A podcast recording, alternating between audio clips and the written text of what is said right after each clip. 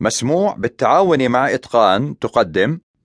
قصة نبي الرحمة للأستاذ علي رمان. انتهى موسم الشتاء وحل الربيع. ها هي الأعشاب تنبت والأشجار تورق والطيور تغرد. يقول العلماء إن الطائر المغرد ذكر إنه موسم التزاوج. تبني الطيور أعشاشها منها أعشاش على جذوع الأشجار. ومنها أعشاش بين الأعشاب. وهذه قبرة تبني عشها على الأرض. إنها تخفيه بين الحشائش ثم تضع بيضها. وخلال أسبوعين يفقس البيض وتخرج الفراخ إلى الحياة. تنقل القبرة قشر البيض بعيدا بعيدا عن العش. لماذا؟ ربما حتى لا يعرف ثعلب أو عدو مكان العش. ونحن الآن مع قبرة. أين؟ ومتى؟ إنه في زمن النبي صلى الله عليه وسلم يجلس رسول الله بين أصحابه يحبهم ويحبونه يعلمهم ويحدثهم ويظهر رجل يقترب كان في يده شيء إنه يلفه بكسائه ما هذا الشيء؟ اقترب الرجل من النبي وقال يا رسول الله لقد رأيتك عندما أتيت وأقبلت عليك ومررت بأشجار فسمعت أصوات فراخ طائر فأخذتهن ووضعتهن في كسائي. كان النبي صلى الله عليه وسلم يستمع إلى الرجل وكان الصحابة ينظرون إليه. فأكمل.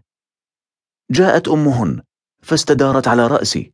فكشفت لها عنهن فهبطت إليهن. فلففت الأم مع فراخها في الكساء. ما الذي سيحدث؟ لقد أسرت الأم مع فراخها ماذا سيحدث لو فتح الكساء؟ هل تطير الأم وتهرب؟ هل تتخلى عن فراخها؟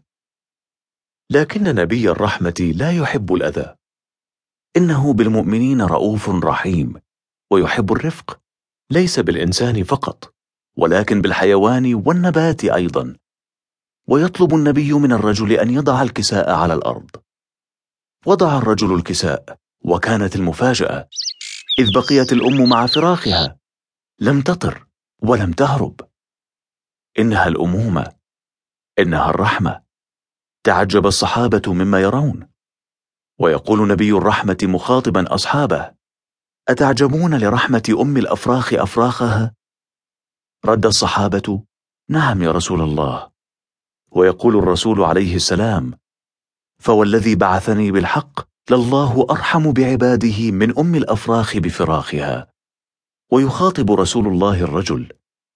ارجع بهن حتى تضعهن من حيث أخذتهن وأمهن معهن.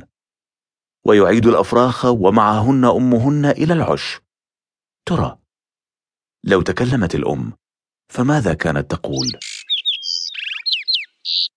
إنه نبي الرحمة صلى الله عليه وسلم. مسموع. صوت المعرفة.